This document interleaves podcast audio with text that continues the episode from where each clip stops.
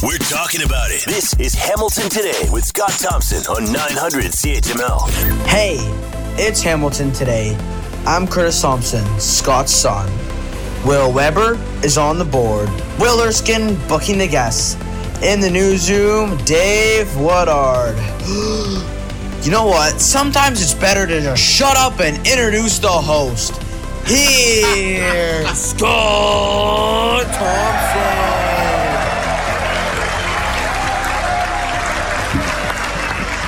Will the judges accept that? Are the judges going to accept that? What are they? What are the judges? Yes, the judges will accept that. Hey, what the heck? Why not?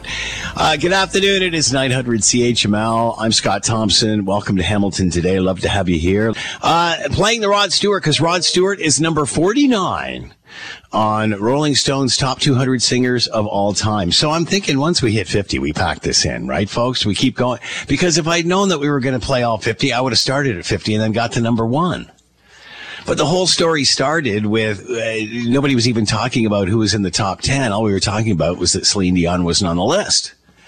So then we thought we'd be, you know, better pay attention to the top 10 and started highlighting them. Little did we know it was. So maybe what we'll do is we'll play the whole 200, but I'll start with 200 and go backwards, maybe 250. Or, or is, is, it too late for that? Is it too late for that to say that? Yes, the judges say it's too late for that. All right. And the judges all say get rid of the damn horn. Uh, what else? Oh, freezing rain. We got kind of a weird, uh, man, the weather's just been a roller coaster, hasn't it?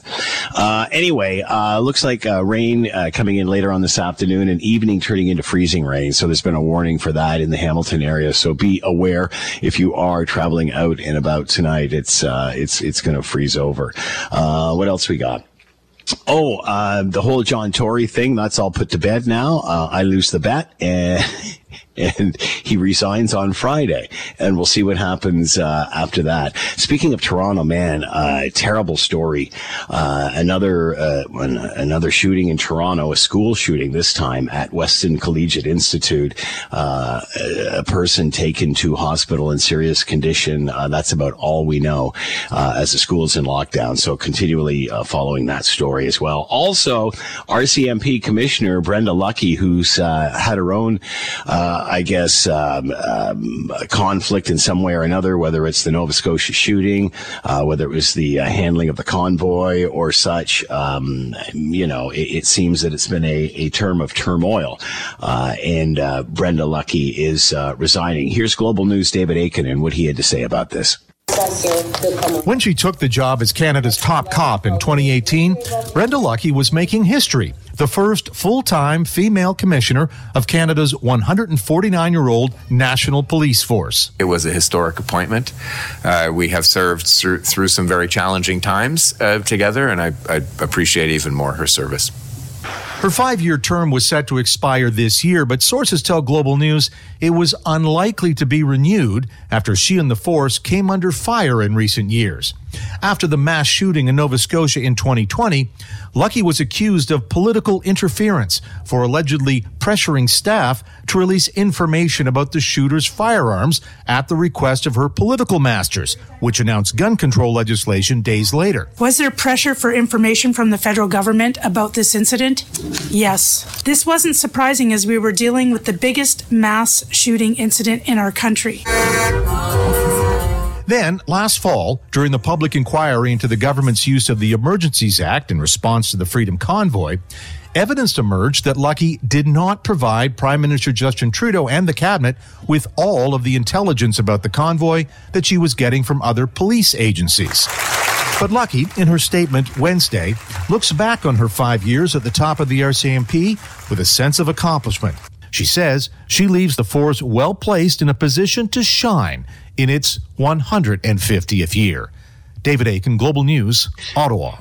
Wow, 150 years for the RCMP. Anyway, that's the uh, latest from uh, Brenda Lucki, commissioner for the RCMP, who is uh, stepping down. And of course, if you uh, didn't hear the news earlier on, uh, the mayor of Toronto also resigning as of this Friday once the uh, budget stuff is all firmed up and such. All right, coming up on the show over the course of the afternoon, the Toronto Auto Show is returning, and it's got a big focus on electric vehicles, and it's also a lot smaller than what it has been in previous years years. We'll find out the reason for that.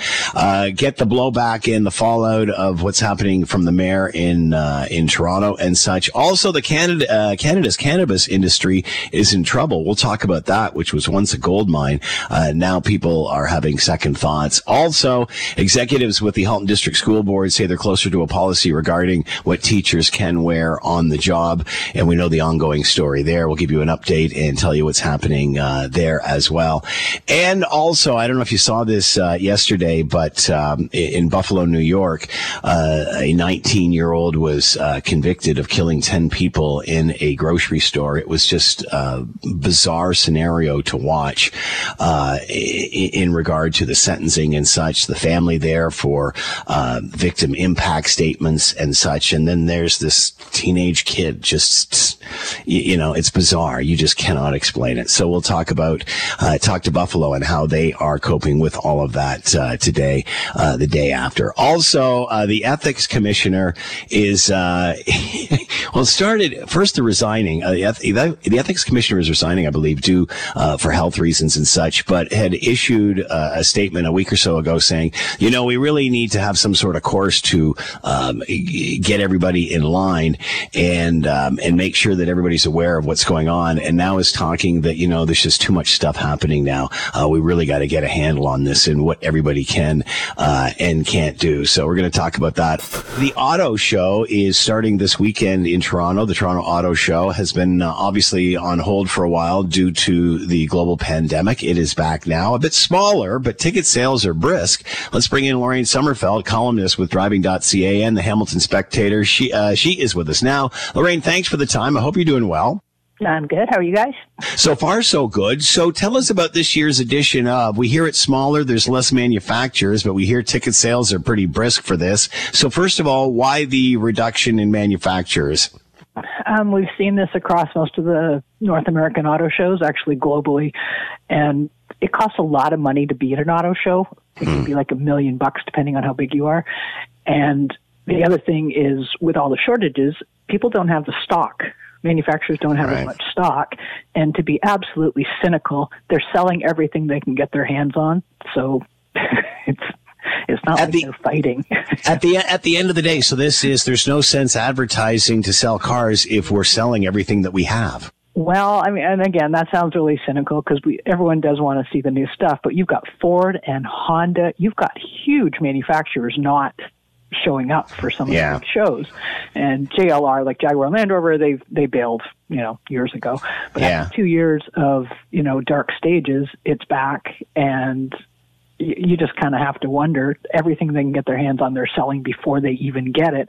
So if they can give it a miss and save a bunch of money i don't think that makes bad economic sense you know that you know there's a shortage of product when you look in the car at the auto show and there's a kid's seat in the back you know? I mean some some poor sales guys had to give his up for exactly. the week. So um so it, does this say is this just about and many people say after global pandemic and, and or things like this world events habits change change. Um, is that can we blame this on? Well, I guess there's a few things. Number one, the supply, uh, the chip supply, and obviously the transition to electric vehicles. Is that is this a trend, or will we see this bounce back once? The industry I, shifts a bit? Well, I think you've nailed it with both sides of this, what you just said, because EVs are where everything's going. And this show is exploding with EVs and the tech. Yeah. It's an awesome chance to go learn about this stuff all in one place. There's so mm. many booths, Electric City, they've got all this stuff and people to help you. And a lot of them, they're not people selling you cars. They're explaining, you know, how an EV will fit in your life or not. They'll tell you if it won't. So it's a time to go ask a lot of questions and find out stuff. And the cool thing about EVs, they have no emissions. So they've got a 70,000 square foot test track and 19 EVs. You can go for two laps. You can test them right there and it's inside because they have no emissions. So that's kind of a cool. You can never do that before. You couldn't test a car at the car. Wow. that is pretty so, cool. Almost sounds like a radio controlled car thing here, you know, or go karts or whatever. well, uh, so uh, are we going to see this jump back as soon as all of these manufacturers are finally equipped with what they need, especially when it comes to EV, because like you said, the, there's going to be a lot of curious people wanting to know what this is all about. I think this is the next evolution in car shows, and we've heard a few mm. times that it's the death knell. This is the 50th year. If you went back yeah. to 74, the difference between this year and 50 years ago, I mean, it's an evolution. It's always changing. I've heard it's going to be gone. People love car shows. If they love them, they love them, and they go and they take the kids, and it's a whole day thing. Uh, they make me a little squeaky, like you know, because there's lots and lots of people, but. um no, I, I can't see them disappearing. We're seeing now that the changes in the industry are going to be reflected on the floor. And that means people can go and find out the new stuff that's going on. And as always, a car show is a very cool place to see everything all yeah. under one roof at once. You can't get that anywhere else. So no, it is very cool for that. So uh, the Fords, the Hondas, uh, Audi, uh, are they all coming back uh, next year? Have they said that, or have they just mum for now? I, I don't know. We saw people bail at the Calgary show. Was it Calgary, Edmonton? They didn't even bother having the show because they couldn't get right. manufacturers together. So again, uh, no one's going to stay out of this huge race into the next generation of vehicles, but they're also going to have to do it when it makes sense uh, financially. And when they have product. You you can't get people all excited and go, "Awesome! We'll see you in eight months when your car comes in, or two years." That just shows you how bad the shortage is. If they're not putting anything in a car show, I mean, that's there's a there's a it doesn't get any bigger than that. Um, so when do you anticipate that this industry will stabilize? I mean, this is is this still like another couple of years away before you can go in one day and actually get what you want within a certain period of well, time? I think as we as things transition over into EVs, you've got uh, fewer models than you used to, right. and so uh, people all want the Rav Prime. And it's a two-year wait. They won't even take your money to put you yeah. on a wait list for it. So as long as everyone's lining up in front of the same vehicle, there's going to be a massive wait. So I think we're going to see things kind of equal out as more, more and more uh, vehicles come on the market, more and more types, and especially hopefully smaller ones, people will start to disperse and they'll go to the different parts of the industry and they'll get their hands on the cars that fit their life best. And I think it will settle down. Right now, everyone's running into the same door and it's like a jam. uh, we talked last time we chatted, we chatted about car theft. Is, is, is there any signs or, or because EVs are in such demand that they're being snagged? Um, usually they're hooked up to a house. Yeah. they're, so, they're so you drive away and you, you drive away and you drag the garage, just like in the cartoons. I mean, I'm sure it's very, very hard to steal a Tesla. People will try and do it, but you have to remember, especially EVs, these things are just computers, and the computer goes, uh, "You're not driving away with me," and shuts all the parts down. So they do act differently you know, in some respects, and we're putting a lot of those theft deterrents into current cars. But uh, EVs, whenever I talk to cops or anyone, they go basically they're always hooked up to someone's house or they're in a garage. And good, that is good the point. number one thing. Can't see yeah. it, can't get it. good point. Lorraine Sommerfeld with us, columnist with driving.ca. You can read her in the Hamilton Spectator talking about the Toronto Auto Show starting this weekend. Always fun, Lorraine. Thanks for the time. Be well. You too. Thanks, Scott. You're listening to the Hamilton Today podcast from 900 CHML. All right. Uh, as we've talked about at length since this all went down, uh, John Tory, the mayor of Toronto, uh, buzz, uh, b- uh, budget um, um, stuff yesterday and meetings and protests and all kinds of circus like things. And then announced uh, last night that after this was all over and the dust settles, that he is resigning at the end of day on Friday. So it looks like it is absolutely absolutely official. He is uh, re- uh, resigning as of Friday. Let's bring in Alyssa Freeman, PR and pop culture expert, and is with us now. Alyssa, thanks for the time. I hope you're doing well. I certainly am, and the plot continues to thicken, Scott. Well, is it? See, because I'm thinking now I lost the bet, Alyssa. I lost it because I, I was convinced he was going to run again. I and then when all of a sudden this delay, I thought, wow, he's not even going to leave. So I lost the bet here. And if it's a personal thing, I mean, obviously he's not going to come back. But I thought there might be enough uh, sway to change this. Your thoughts as a PR expert? Well, let me first say something that has nothing to do with PR, but probably drove uh, a lot of his decision, John, John Tory's decision making, and it is this, Scott. Hell hath no fury like a woman scorned.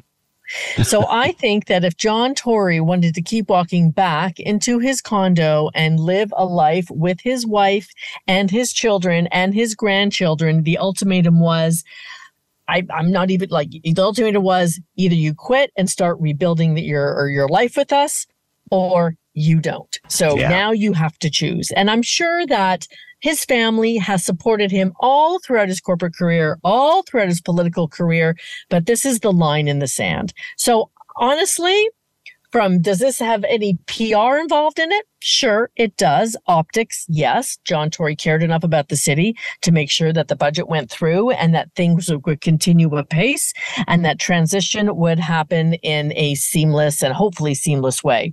But really, Scott, what drove this, I think, is what was happening at home. Good point. I think uh, many would agree with that uh, over time. Um, that being said, um, he many questioned whether he should, and there was lots of debates over ethics, this, that, and the other. Obviously, um, the, the complicating issue here was it was somebody who worked for him. It was a staffer. Uh, he was the superior there. Um, but does this raise? You know, I know there's a lot of crap here, but in any way, does this raise the bar? Here's what you do when this happens. You know, uh, many are saying, you know, even if he could have got back in, this would have been a massive destruction or distraction rather. Uh, does this raise the bar? Hey, if you have this level of, uh, um, whatever you want to call it, uh, misjudgment, you're going to step down. You know, I'm thinking, of course, because you, you know, the way I am, um, if the prime minister was to be accused of the same thing, hypothetically, of course, in his own staff, in his own prime minister's office, would he step down? Would he apologize? Does this raise the bar in any way after it's been dropped? Yeah, well, yeah. I mean, you know, I think that there, there, these situations have a lot of different extenuating circumstances.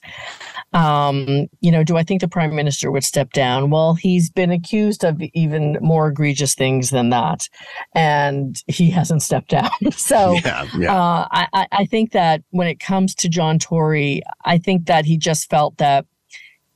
I think I, I think that he just felt that this was his time to go. And has it raised the bar? Uh, you know, listen, I remember when my daughter was a camp counselor, and there was something that there was a rule. It was called CSR, camper staff relationship, and they you weren't allowed to have one because it might impair your judgment on how you would deal with your direct report and also the Yeah. kids that are under their care. So it starts really young, Scott, and most companies say, listen, you know, uh, most companies uh, you have to report that you are having uh, that if you are together with somebody, or else you keep it such on the down low until one person leaves, and you know then you carry on. So uh, does it raise the bar? I think that they're already there always has been a bar. I think there's it always has been a high bar, but like everything else, people try to you know wiggle underneath it every now and then to see you know how far they can push it.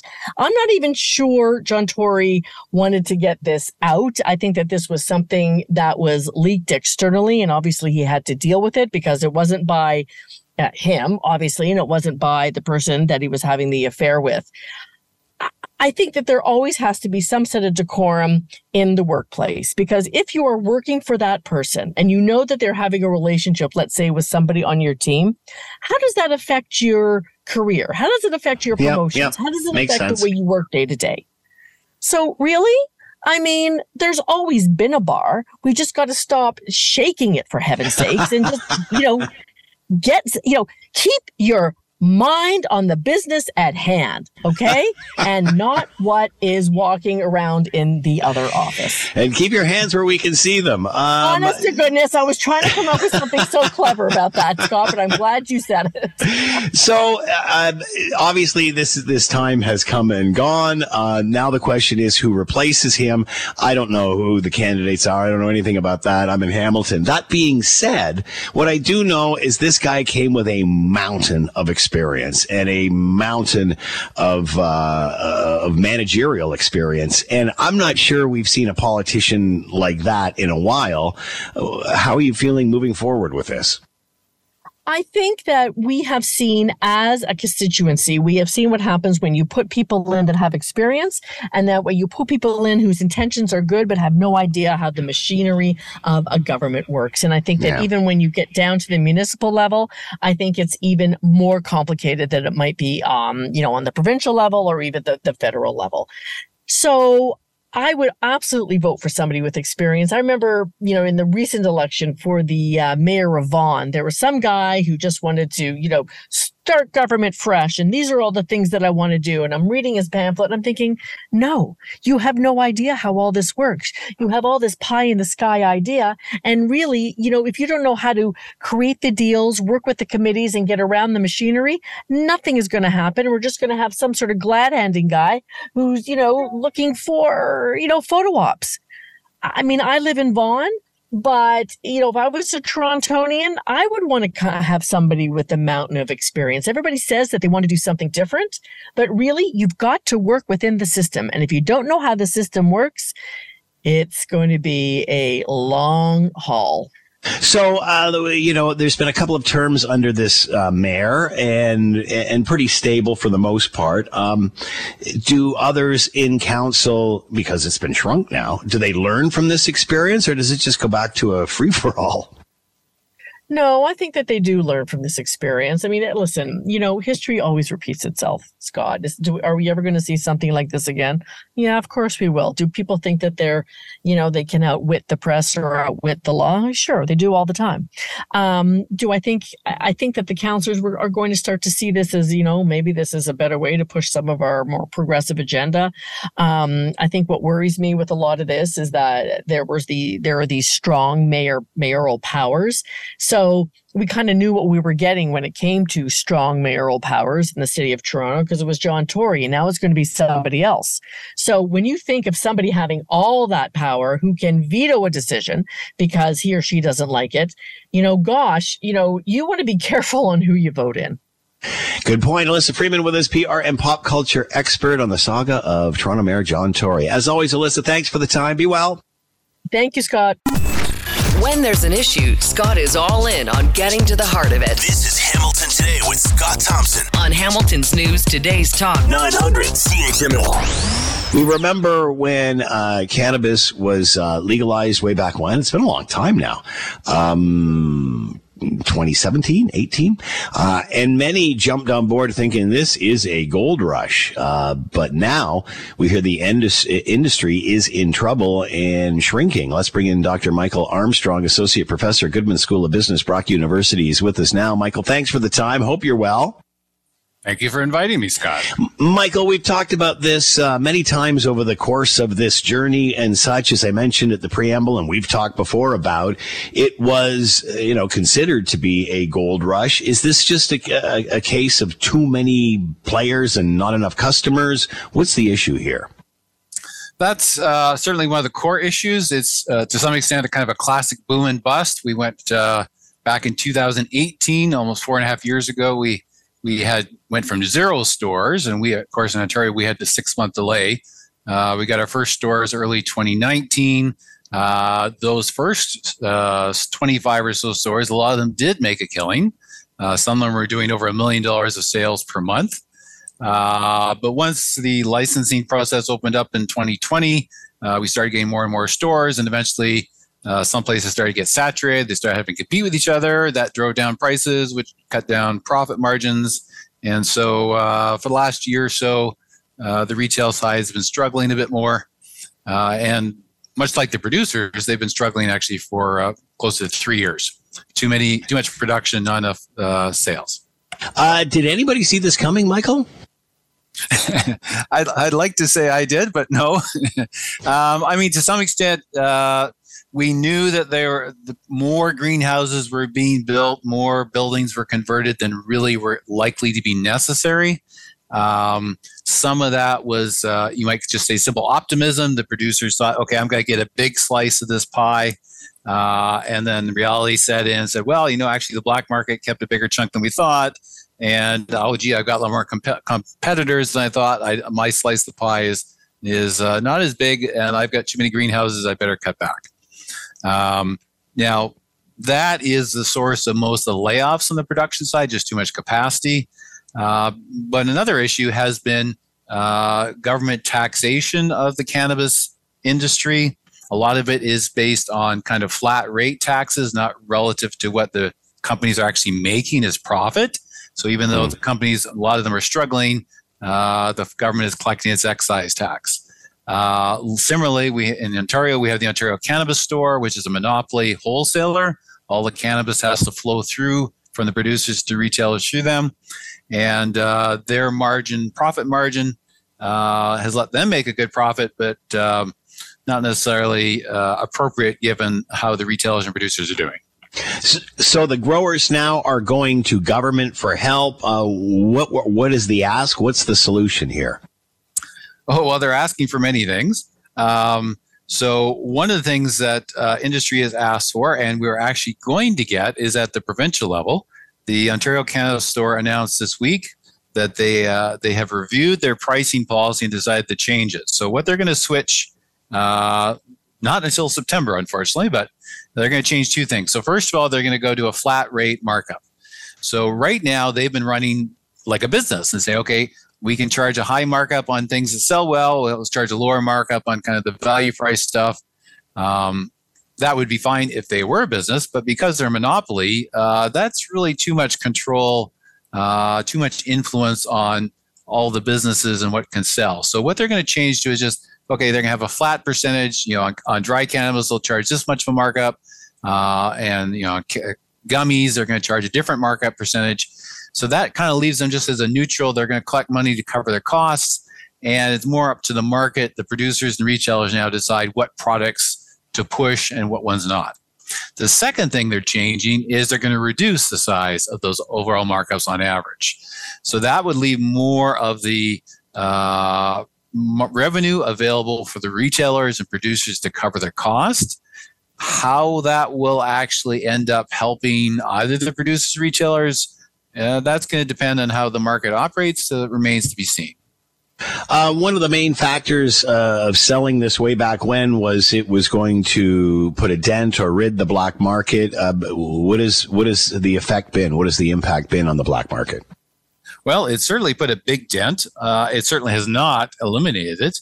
And where in between those two extremes we're at is difficult to tell. There's there's not a lot of good, uh, accurate estimates or reliable estimates of how big the the illicit market is. It'd be safe to say they've they've been cut at least in half. They've lost at least half of their sales. Um, probably not three quarters, so somewhere in that range. So you know, by any industry standard, that's a huge drop, but they, they have not disappeared. So we made progress, but um, they're still around.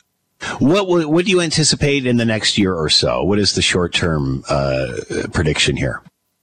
Well, I think the industry is going to keep struggling in the short term. Um, at the production level, you know, we saw more layoffs just uh, what was it, a week ago. Canopy Growth announced uh, some shutdowns at its main um, Tweed facility in Smith Falls, uh, which was kind of its flagship facility. Mm-hmm. Uh, we're likely will see um, more retail stores, if not close, at least uh, merge or get taken over. Uh, we've in Ontario, we've seen more stores open every month, uh, month after month, up until last summer, and now we've kind of plateaued on the store numbers. There's still new ones opening, but they're being matched by ones closing. Uh, so we're the retail side is kind of looking to figure out where the stability is there. Uh, we're going to see a little bit of uh, revenue opening up because, as I said, the OCS is cutting back its margins. So that will help a bit. Uh, at the federal level, the industry would really like to see a drop in the excise taxes because, again, right now those are kind of a flat rate regardless of whether the industry makes a profit. They'd like to see more of a flexible rate uh, that would account for whether or not they're actually earning money. Mm, that might happen. It's hard to say what the federal politicians are going to do. Dr. Michael Armstrong with us, Associate Professor, Goodman School of Business, Brock University, Canada's cannabis industry, and where it is right now. Michael, as always, thanks for the time. Be well. My pleasure. All right, let me read you some stuff here. Um, Executives with the Halton District School Board say that they are closer to a policy regarding what teachers can wear on the job. In a meeting on Wednesday night, the board revealed a few, de- a few details of what a forthcoming dress code will look like. This is for the teachers, but insisted a new policy is on track and a draft should be ready by March 1st. The professionalism policy outlining requirements to maintain standards of dress and decorum in the classroom. Again, teachers, not students, is an answer to an ongoing matter at an Oakville high school school, spurred on by a teacher who made international headlines for wearing uh, large prosthetic breasts to class, tight skirt. You know the story. Uh, we received this statement from Rishu Bandhu, who is a lawyer for a group of parents um, trying to address the Halton District School Board on this. And they say the Halton District School Board uh, confirmed yesterday that it is still developing some kind of professionalism and decorum policy for its staff. It intends to solicit the views of every stu- uh, school council in each of its jurisdictions before finalizing its policy for application at some point in the future. In the meantime, this teacher continues to teach in a hypersexualized attire the parents don't believe is protected under the human rights ground of gender expression. The Halton District School Board is effectively doing nothing to address the situation. Its development of a policy is nothing more than window dressing and a waste of its resources. It is embarking on an unnecessary, extensive consultation progr- uh, process with every school in its jurisdiction towards that end. All that the Halton District School Board needed to do and still do is confirm that the values and beliefs reflected in the student dress code must also apply to teachers. That policy already is applied given the legal duties of teachers and it just needed to be affirmed. To talk more about all of this, Larry Di Ianni, former mayor of Hamilton and former principal of the school in question, and he is with us now. Larry, uh, are you are you glad you're not a principal anymore? well, I'm certainly glad that uh, I don't have to handle this issue because I'm afraid I would uh, cut to the quick a lot more um, efficiently than uh, than uh, the bureaucracy seems to be doing uh, in the school board. Let me ask you this question, Larry. If, you know, and I'm not saying anything, I don't know anything about this, but if you were the principal or the vice principal uh, and you were saying, hey, you know what, I want action on this, would that speed things up or would you be just sold the same thing that everyone else is? Well, no, I think the uh, the the issue squarely lies um, in the jurisdiction of the board, and yeah. so they need to be taking some action on that at the individual school level um, I would have done whatever I could to uh, to uh, to address the situation, uh, but would have been quickly overruled by uh, the school board that sets the policies, right? As as it should be. It, however, I, I just cannot understand why, um, when a simple, um, practical solution here, which essentially says you can't come to school looking farcical, isn't the policy. That's it. That's the policy. Uh, and this has nothing to do with gender. It has absolutely nothing to do with with the support as there should be for people who are trans. Uh, it simply has something to do with good taste. And anybody who uh, who who looks at the individual uh, in question here and the attire would quickly come to the same conclusion that this is not appropriate. And so that's what the policy should be. Now, there are politics and there are legalities around that, and they can be sorted out. They can be sorted out in, in a court of, uh, of law, perhaps, if that needs to be the case, or um, within the political circles as they set policies, uh, and, and that's fine. But the immediate action that should have been taken in, at the school level is to say to this individual, here's a proper dress code. Uh, if you if you don't agree, we're going to keep you at home, uh, even with pay. We're going to keep you at home until this is resolved, and that would have prevented the death threats, the protests, the the international headlines uh, that have uh, that have uh, befallen uh, what is an excellent school. And I was principal in that school for five years, and I can tell you it's an excellent school with well-meaning people and good teachers and students who want to learn. And all of this has been just a huge distraction and not a positive one, I don't think. Are you surprised, Larry, that this has dragged out as long as it has? It seems that the board just pushing this this all down the field.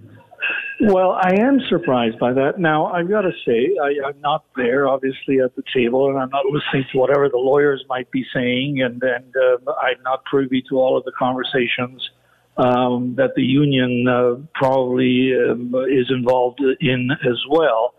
So I'm, I'm simply saying, if I were there, what would I be uh, saying? What would I be doing? What, what are the pressures that I would want to try to mitigate? And and one of them certainly is uh, around having this thing drag out now for months and months. Uh, that doesn't help anybody, including the person in question. I don't think it was in sort of a limbo, uh, awaiting whatever decisions are made, and then you know next steps will be taken. So yeah, I'm a little surprised that it's it's uh, it's become so political. And by the way, I should say that it's a hot potato. Even Yeah. the province, even even the minister of education, who said that yeah, I want this solved, but didn't intervene, and they have ultimate jurisdiction uh, around what what can happen as well. So everybody's treating this very very gingerly, when just some practical common sense is required. Again, which says you are working in a professional capacity, and nobody is allowed to come to the school um, uh, looking uh, as if um, you know it's a costume party. It just doesn't seem appropriate to me. Imagine if the tables were turned, Scott. Imagine if a male um, would would walk in with a prosthetic, and I don't want to get too graphic here, but just use your imagination. If a, if a male walked in with a prosthetic that would be totally inappropriate, how long would that would be supported? Good point. Larry Di Ianni with us, former mayor of Hamilton and former principal of the school we're talking about. And uh, we'll wait to see what the uh, the new policy is from the Halton District School Board. Larry, as always, thanks so much for the time. Be well. All right, take care. You're listening to the Hamilton Today podcast from 900 CHML. All right, tomorrow, the uh, report regarding the use of the Emergencies Act, the inquiry, uh, drops tomorrow. In a recent piece for the National Post, litigation, direct, uh, litigation director for the Canadian Constitution Foundation wrote that there needs to be consequences for the use of the Emergencies Act last year during the Ottawa protest. Let's bring in Christine Van Geyn, litigation director for the Canadian Constitution Foundation, and with us now. Christine, thanks for the time. I hope you're well. I'm good. How are you, Scott? So far, so good. I'm thinking, Christine, that there's sort of two arguments coming out of this after the inquiry and all the dust settled. And that is, was there enough to meet the threshold of calling the Emergencies Act from a legal standpoint? From all intents and purposes, from what we understand, it's probably no.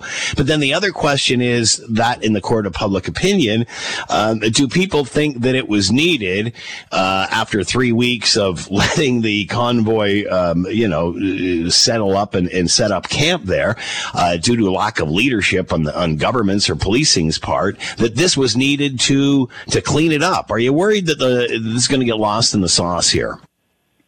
Well, I think it will depend on what the report says, but but ultimately, our position is that the legal threshold was not met. Right? That Yeah. there was no national security threat. That CSIS said that there was no national security threat. That the RCMP said that all legal tools had not been exhausted, which is a part of what's required under this legislation. It's a tool of last resort, uh, and and we think that there should be serious political consequences. I know that people who lived in Ottawa and lived through it found it to be a very disruptive and frustrating experience. But we should not empower a government to use a law that's not actually available to them, and then to use that law to enact unconstitutional regulations that you know froze people's bank accounts. This is a really historic piece of legislation. It's exceptional legislation that gives cabinet the ability to create new criminal law by executive order. That's something that needs to be tr- treated very carefully in a liberal democracy. So I look forward to what the report says tomorrow. Uh, but you know that's not the end of the story because we also have an application for judicial review. So um, the excuse or the the uh, justification that it was needed to clean up the mess that doesn't fly for you. No, that's not even a part of the threshold. The the threshold Yeah. requires there to be a No, but I mean in the threshold. I, I I know what the legal threshold is, but I'm talking also about the court of public opinion and what they, you know, no matter what uh, the report says, they'll say, well, yeah, after three weeks of mess, we needed something. You had to do that. Or, or do you buy that? Ab- absolutely not. It's we don't we don't ju- base our government's leg- legality, the legality of government conduct, on whether people liked it or not. I mean, that's kind of how oppressive states act. They ignore the rights of minority groups. And, and look, I don't agree with a lot of what happened at the protest. I think I would have been very frustrated if I was living in Ottawa when that was happening. But the reality is that there was no national security threat, and that while they were disruptive, the protests did not include rioting. It did not include um, any major property damage. It did not include any serious physical bodily harm to anybody. And for the government to use the most powerful legal tool to stop a protest that had been already been going on for quite some time. That's just not what that law exists for. It exists for terrorist Hmm. attacks, not for protests. Um, what is the objective of the inquiry? Uh, it, it- because many have said it's not about finding liability, it's not about blaming somebody. Because after the inquiry, don't we kind of already know what happened? What's the objective here? I think the the objective it's it's re- first of all it's required by legislation. So the legislation requires there to be an inquiry and for it to be concluded within a year plus a couple of days of um, the invocation of the emergency. But uh, the the purpose, as you said, it's not to find liability, but it's to examine and assess the government's basis for invoking the uh, the act. And I think that it's open to the inquiry to answer the question about whether or not the legal threshold was met. We will see if that. I mean, that's what the inquiry spent. You know, six weeks talking about. So, I really certainly hope that they do have a finding about that. Um, however, they can't make legally binding orders, uh, but the court, the federal court, can. And we have a application for judicial review this is a separate procedure from the inquiry. It's a court action or it's a court application. And that court can f- have a finding um, and issue legally binding orders. So the outcome of this inquiry is not determinative of what happens in federal court, uh, but it, it certainly the inquiry was relevant. There was evidence from the from the inquiry that made it into the um, the record for the judicial review. After we saw this all unfold in, in front of us with the inquiry and such, it did, did really seem to point to uh, dysfunction within uh, the city of Ottawa and their police department uh, and such. Do you think we'll uh, come to any other conclusion here? Do you think, and again, is this all in the wording, really? I mean, we don't. We know there was dysfunction with all levels of police. Um, it resulted in the resignation of the Ottawa chief of police. It. I mean, we don't know for sure, but it's the the commissioner of the RCMP resigned yesterday or the day before, Yeah. and I, I mean, we don't know what's in the inquiry report yet. It comes out tomorrow, but certainly uh, the commissioner Lucki, Commissioner Brenda Lucki, did not come off very well in her testimony. So, I mean, you can draw your own conclusions about what that means might be in the report, but I don't think the police came off very well um, and and very collaborative in, in the in the inquiry. It seemed like there was a lot of dysfunction on the level levels. Will the inquiry explain or point to a plan? Because many are, are not convinced if this happened again that we wouldn't end up in the same place. Uh, will there be anything about, is there a plan in place so this does not happen again? So one of the things that the inquiry did is following the six weeks of testimony uh, from the people who were directly involved, there was there were these policy roundtables. So it is open to the inquiry to um, issue recommendations about reforms for the law, and in fact, they asked the parties to the inquiry about some of the re- some some reforms. So um, we included a, a number of suggested reforms, uh, and those may make it into the inquiry report as well. It's it's about the threshold for when this law can be used and preventing it from being abused. This was the successor to the War Measures Act, which was abused, and we it was designed not to be abused. So we want to make sure that this never happens again. Uh, Want to make a prediction? Will anyone look bad at the end of this, do you think? Or is it just, well, we've learned from our mistakes and we're moving on? I, I don't want to make any predictions. I want to see what the report says when I get it tomorrow. I'm very excited. Christine Van Geyn with us, litigation director, Canadian Constitution Foundation. The uh, Emergencies Act inquiry report comes down tomorrow. Many anticipating what will be in it. Christine, thanks for the time and insight. Much appreciated. Be well. Thank you. You too.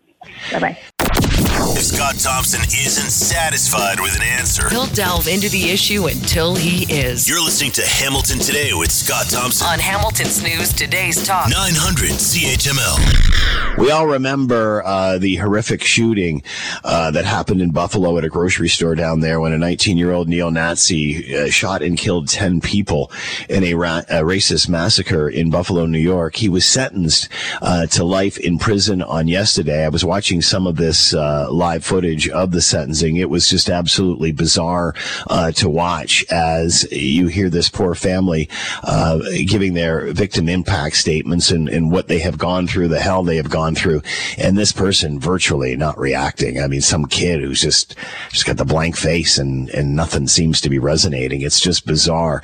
Uh, to talk more about all of this, let's bring in David uh, Nakamura, reporter with the Washington Post, and is with us now. David, thank you for your time. Hope you're doing well. Hi, Scott. Thanks for having me on. So I'm watching the footage of this uh, yesterday, David, and I, I, just couldn't get over just the blank stare on on this kid's face. It just seemed to be no remorse whatsoever. Yeah, you said that very well. The families were extremely emotional, as anybody can imagine. There were tears, there was shouting. You know, folks saying they wanted to, to choke the, the, the the defendant, and one man even rushed toward him, requiring officers to intervene. And and uh, the defendant, uh, Patrick. Uh, uh, to, to, be uh, to be let out of the courtroom there, Patrick Gendron. Um, but you know what's interesting is that he later read a statement of, of apology that he had written, and he had handcuffs on, so it was a bit of an awkward scene. Um, and he he read it, and but you know it didn't seem very sincere, to say the least. And hmm. uh, the defense attorney, uh, the district attorney, I'm sorry, the district attorney said later he believed that uh, uh, he read that only because the federal trial is coming up and that could bring the death penalty. And it was an idea that he's showing remorse to sort of escape the death penalty. The families, of course, also said they did not believe uh, he was sincere. Uh, give us a, uh, explain a little bit more about that uh, because obviously we saw the sentencing yesterday, life in prison. Uh, now the federal charges, which could mean the death penalty. Uh, walk us through that. Yes, it's very interesting. You know, the the federal government announced uh, the, through the Department of Justice just the, the day of the shooting last May that they had opened a, a hate crimes investigation. They brought a number of hate crimes and firearm charges that do bring uh, the potential for the death penalty, which you know is in contrast to New York State, which abolished the death penalty a number of years ago. Uh, Gendron was sentenced to a life in prison without the possibility of parole in the state murder case that ended yesterday. But today he was transferred to federal custody and appeared in federal court and that uh, process will begin. What's interesting is that Merrick Garland, the Attorney General, has put a moratorium on executions. There were 13 executions carried out by the federal government in the final months of the Trump administration, a record number mm. in the final six months. Uh, so, so Garland is saying, "Hey, wait, we got to look at this." He's, he and President Biden have expressed opposition in some ways to the parts of the death penalty or to how it's been carried out, and uh, and and there's questions about where this is headed. However, uh, Garland has not made a decision yet in the case in Buffalo, and the federal government's still deliberating on on which way they'll go on this. Uh, that could take a while longer, but uh, folks are really uh, trying to figure out, you know, which way uh, that could go. Uh, obviously, um, we, we know the situation, uh, especially in the United States with shootings and gun crimes. Whenever something like this happens, there's always call for this, that, and the other. Uh, and, and, you know, we've certainly seen many since what happened in Buffalo. A- any of this resonating? Any of this making a difference as we embark on what could be a presidential campaign in the future? What is going to be a presidential yeah. campaign in the future?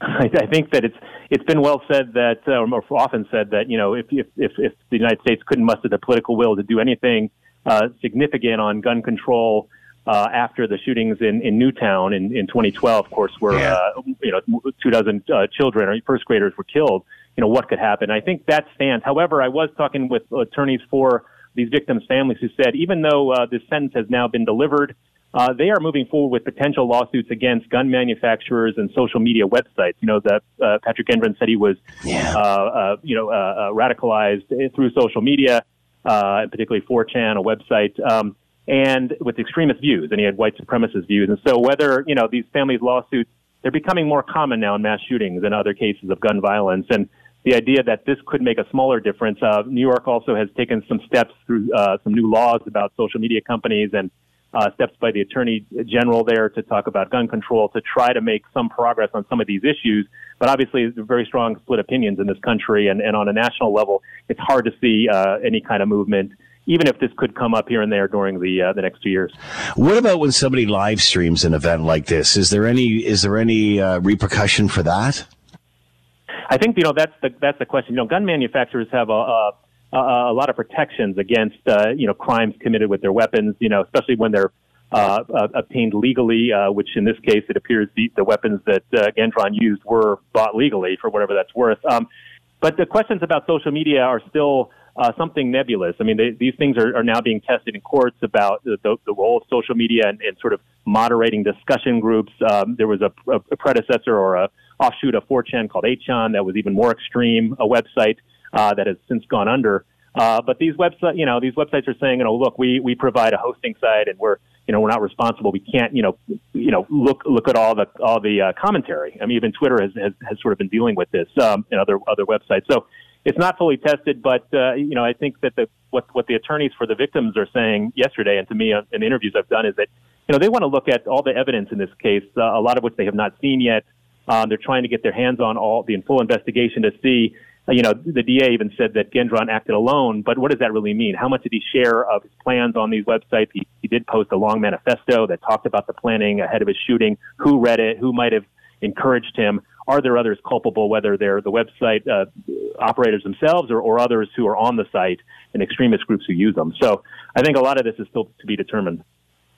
David Nakamura with us, reporter for the Washington Post. David, thanks for the time and insight. Much appreciated. Sure. Thanks, Scott. Appreciate it. You're listening to the Hamilton Today podcast from 900 CHML. All right. Of late, we have heard lots about uh, interference or potential interference or alleged interference uh, between the Chinese Communist Party and elections uh, in Canada, specifically making donations and such. Uh, now we're hearing that uh, MPs want CSIS to help them understand more about this issue and spot foreign influence better. Let's bring in Marcus Kolga, senior fellow at the Macdonald-Laurier Institute Center for Advancing Canada's Interest Abroad and founder of disinfowatch.org and with us now. Marcus, thanks for the time. I hope you're well. I am well. Thanks for having me on, Scott. So, uh, is this up to the MPs? Is this up to government? Is this up to CSIS to make sure that everybody's on the same page and knows what everyone is doing?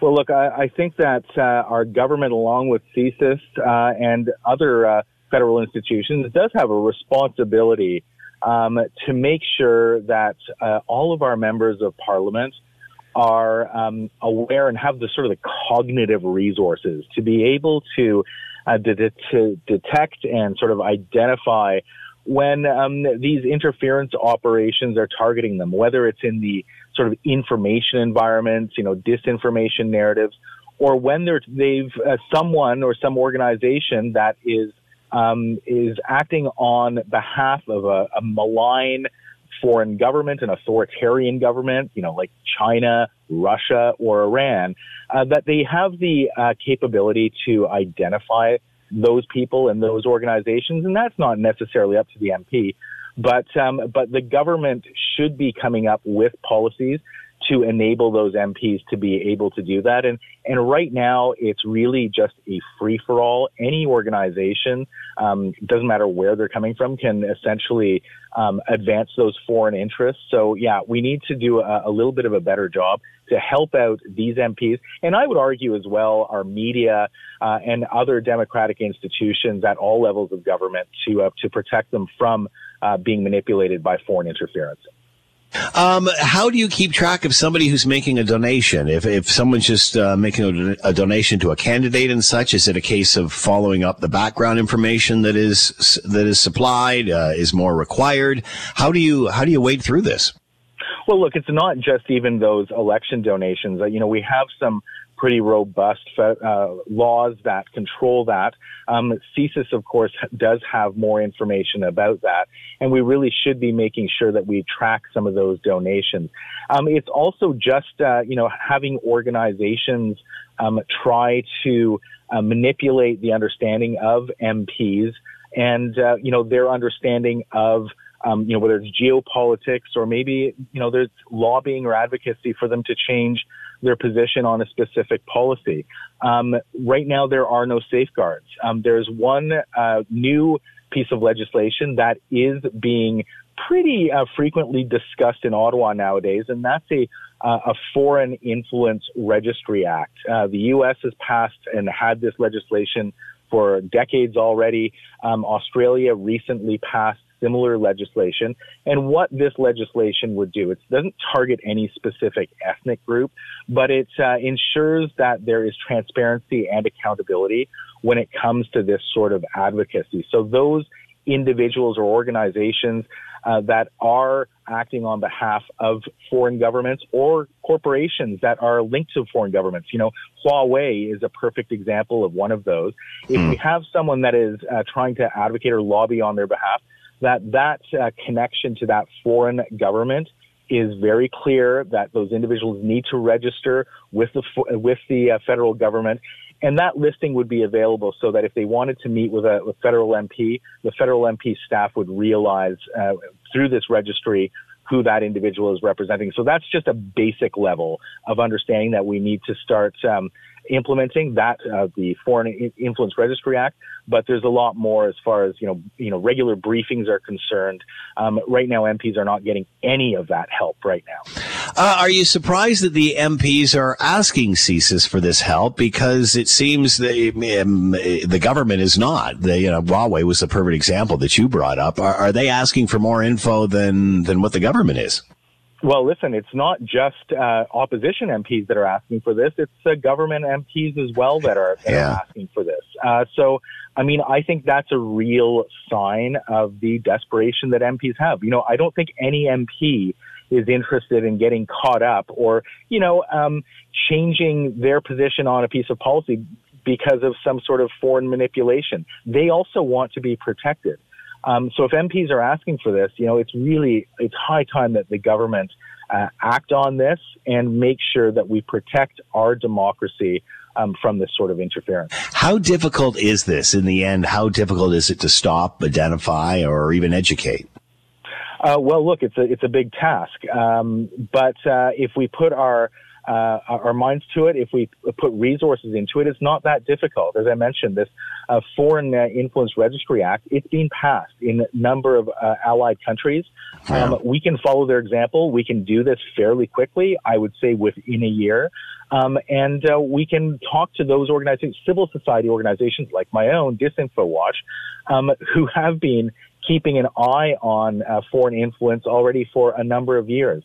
You know, having people uh, like people like Disinfo Watch, uh, CSIS, other civil society organizations come in and regularly brief our members of parliament is not that hard to do. They just, you know, it needs a bit of resources, and they, these organizations just need to be asked to do that. We're there for that, um, but the government needs to ask us to do it. Marcus Kolga with us, senior fellow, Macdonald-Laurier Institute Center for Advancing Canada's Interests Abroad and founder of disinfowatch.org, talking about understanding uh, and spotting foreign interference in Canadian elections. Marcus, thanks for the time and insight. Much appreciated. Be well. Thank you for having me on, Scott. As we heard earlier on today, I lost the bet. Uh, John Tory is resigning as of Friday after the budget uh, stuff is over and done with. Many were thinking that he might stay on or uh, run again and such. Uh, to sum up this story and what's been a very busy few days, uh, Matt Bingley's with us, City Hall reporter with Global News. He is with us now. Matt, thanks for the time. I hope you're doing well. Doing well, a little tired, and don't feel bad. A lot of people lost that bet because uh, really it was anybody's guess the way how things were were really going up into the wire there. So, uh, first of all, how long were you there last night, and and and how did all that transpire before we get to today? Sure. Yeah, I, I was here until just after midnight at City Hall. Uh, council. It, it, I'm, I'm sure you probably saw some of the, the visuals. It was a wild day. It took them. It, it was going to be a very long meeting to begin with, and every time they seemed to start, uh, protesters got involved and shut down the meeting. Everybody got kicked out multiple times. So the whole thing didn't actually start until uh, well after two o'clock. The meeting itself finished around 10:15 and then you know we were uh, really just sort of hanging out outside of the mayor's office because we had heard that there might be a bit of a development, uh, uh, especially after by his. Uh, his own timeline, Mayor Tory had said that he would be releasing some more information on a timeline for the transition of power after that budget process was over. Well, he didn't use his veto powers last night. That officially ended the budget process. So there we were camped out. Uh, just after about 10 30 or so, uh, one of his senior staff members came out with uh, a stack of flyers uh, and handed them out, news releases that indicated that uh, Mayor Tory had in fact turned uh, in his resignation officially this time. Now, were uh, did, was there gasps when that happened? Because again, I mean, you're not really surprised at anything, I guess you hear at this point. But were you surprised to to hear that that was the direction he was going in at that time? Uh, yes and no. Yes, in the way that uh, y- you know it was just such a long day. It was sort of drawn out. No, in the sense that. Uh, uh, that that I had had a little bit of a tip that this was going to happen. So, uh, you know, I was anticipating it, but there was at least one reporter who, uh, as he was getting this sheet of paper, I think he probably thought it may have been a backgrounder on on what had happened with the budget, and I just heard him go, "Oh," and sort of realized what it was as uh, as it sort of processed through. And uh, not long after that, we uh, waited for a bit longer, and uh, after eleven, at some point, I think uh, at this point, my my memory is a little fuzzy of, over timing, but uh, but Mayor Tory left. He didn't have much to say. Uh, asked him on his way if uh, if he sort of cared to make a comment, and he said no. He'll have uh, much more to say in in the meantime.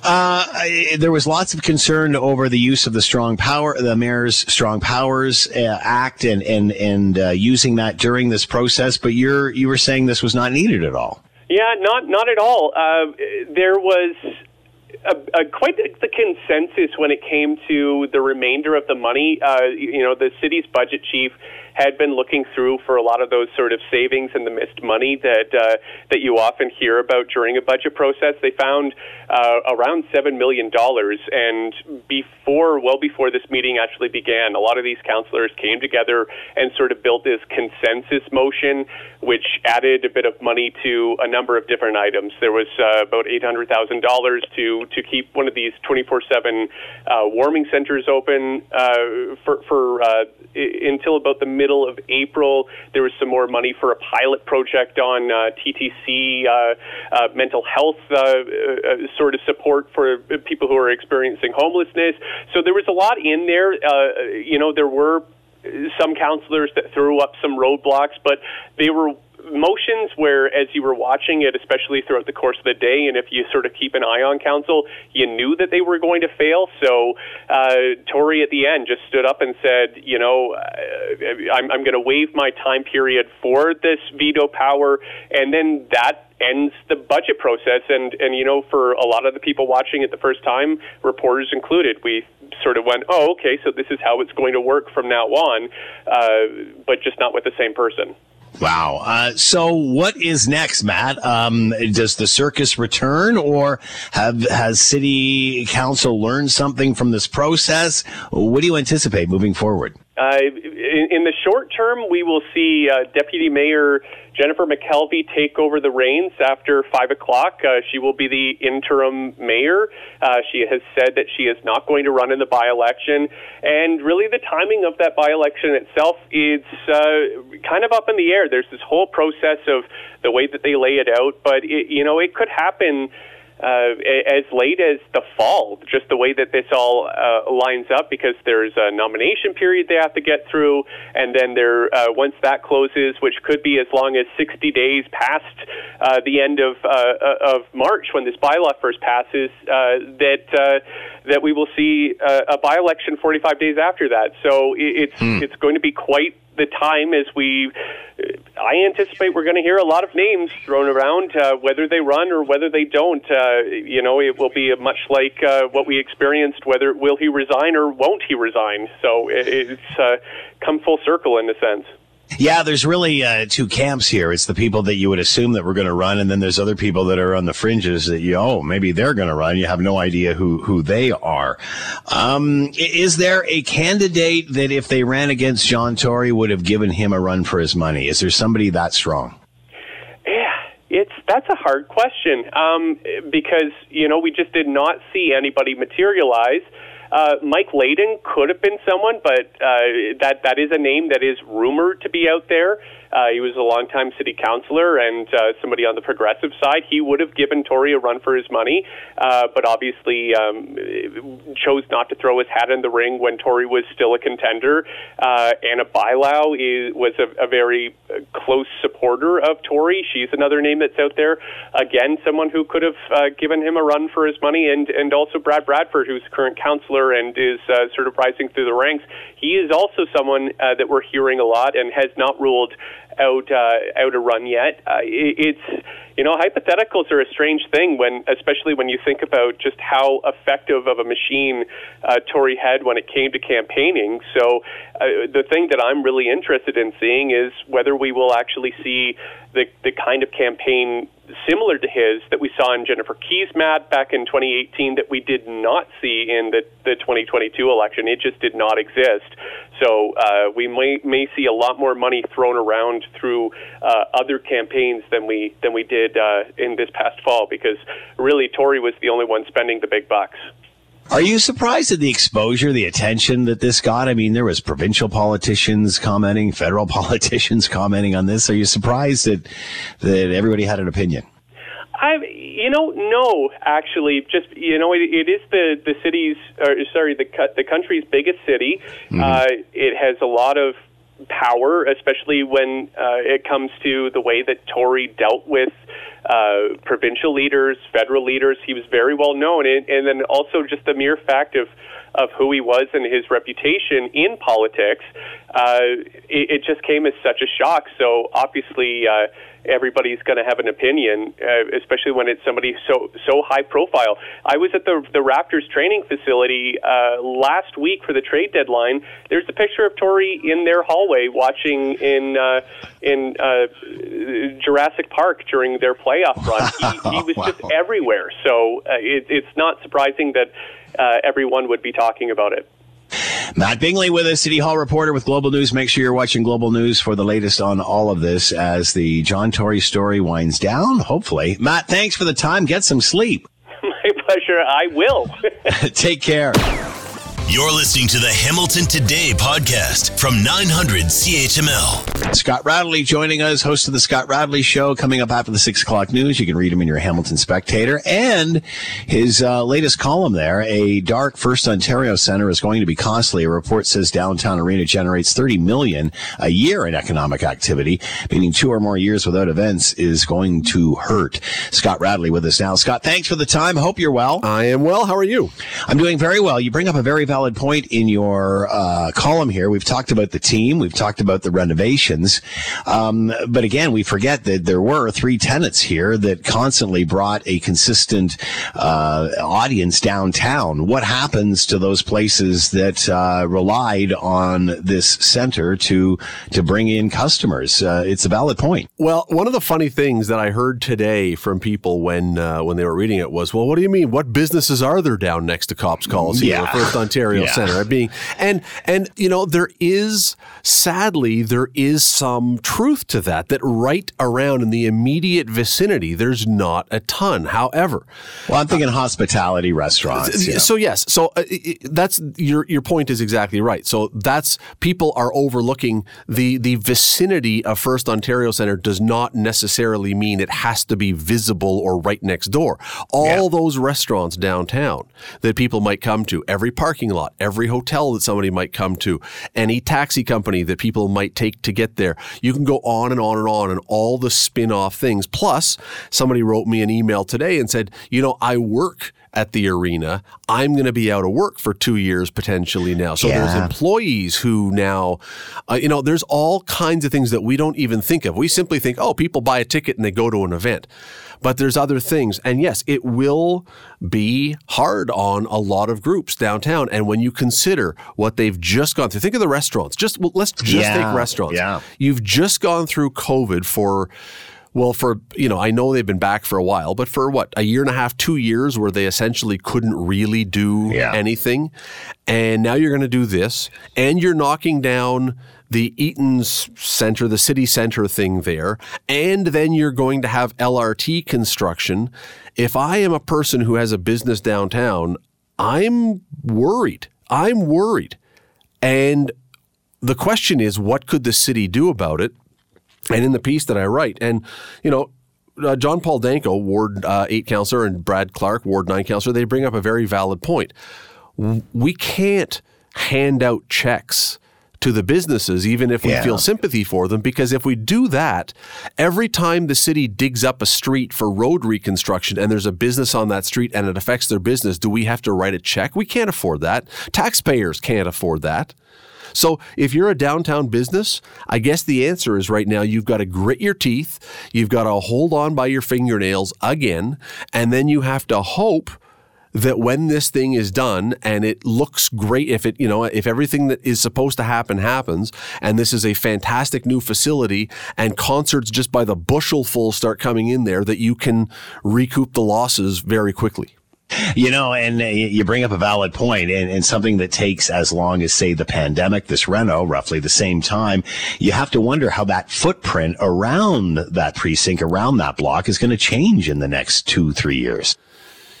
Well, um, I mean, okay, so the, the utopian viewpoint, uh, if you want to see what the utopian viewpoint is, you look at London, uh, Ontario.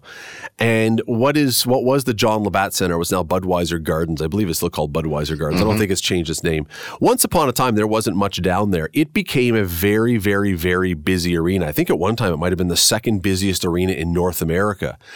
And you go downtown London now around that arena. And there's one or two complete rings around that arena, blocks of bars and restaurants and stores that are all doing well because you've got something going on basically almost every night. Yeah. That's what I think ideally, that's what you would hope somehow could happen here that this renovation is so successful and becomes such a great fallback place for groups that can't get into Toronto for music that they all start to come here, mm-hmm. that we start having 250 nights a year where that arena is going solid, and then you get things popping up and building around it. But remember, that arena has now been there for 36, 37 years. Yeah. And it hasn't happened yet. Scott Radley with us, host of the Scott Radley Show. You can read the column in the Hamilton Spectator. He's coming up next after the six o'clock news. Have a great show, Scott. Thanks for the time. Thank you. Thanks for listening to the Hamilton Today podcast. You can listen to the show live weekday afternoons from 3 to 6 on 900 CHML and online at 900CHML.com. That's it for us. Thanks for listening. As always, we leave it to you, the tax-paying customer, to have the last word. Uh, didn't actually get one, so I guess the uh, the last word here is keep right, except a pass.